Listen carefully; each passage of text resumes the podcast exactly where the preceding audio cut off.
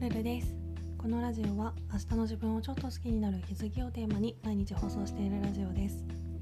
1日2回私なりの心地よい暮らしのコツや日常での気づきをお話ししています。もしよろしければフォローコメントなどお待ちしております。ということで今回は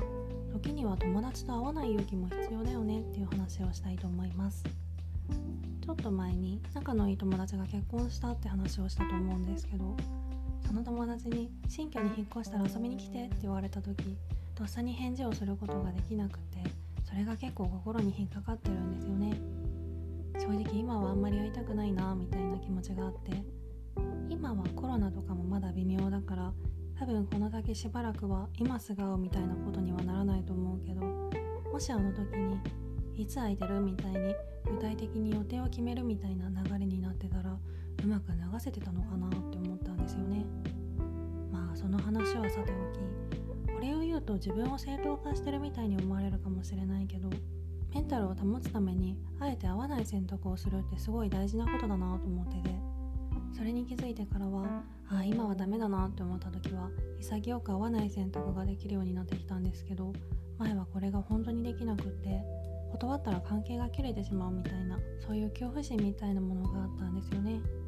だから例えば仕事とか恋愛とか他にもいろいろ何らかの要素で自分がうまくいってない時にそのカテゴリーでうまくいってる人にうっかりって言ったらまあ言葉は悪いけど誘われたら拒否権なく行くみたいになっててその度にメンタルやられてたなと思ってまあ、よく考えたら直接会わなくても LINE とかあとは SNS とかでうまくいってる事実を突きつけられるだけでもダメージを受けるんだから実際会ったらどんなメンタルになるかなんて簡単に想像できますよね。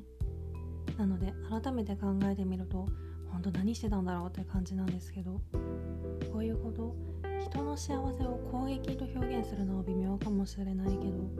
ある程度自分のメンタルを保つための防衛策みたいなものを考えておかないと止めどなく情報って流れてくるし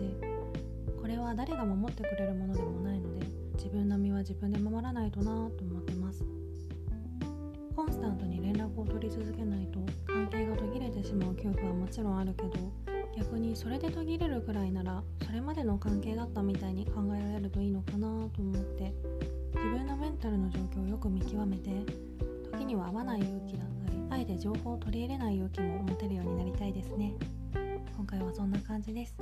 レターでの質問感想も絶賛募集中ですので是非お気軽にいただけたら嬉しいです。それではまた次の放送でお会いしましょう。